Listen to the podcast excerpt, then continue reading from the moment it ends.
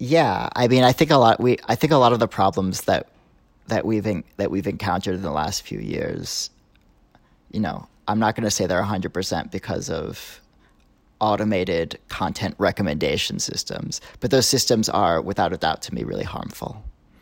So, you know, people talk about, oh, how can we get rid of misinformation on Facebook or Twitter or something? And it is my opinion that a lot of those problems, a lot of problems about misinformation, a lot of the things that people really get upset about, right? A lot of those problems could be resolved by uh, showing content in the order that it was posted instead of um, uh, showing content uh, uh, determined by an algorithm that ultimately is just trying to keep you engaged on the platform for as long as possible.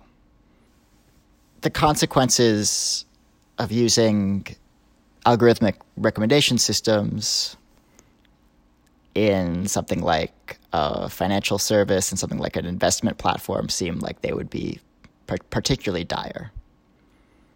Um, it also like opens up questions about like stock manipulation and stuff like that too, probably.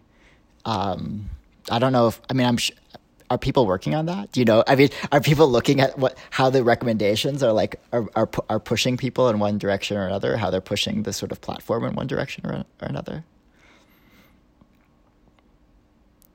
That that the this re- recommendation engine itself can become a black box even for those who are making it.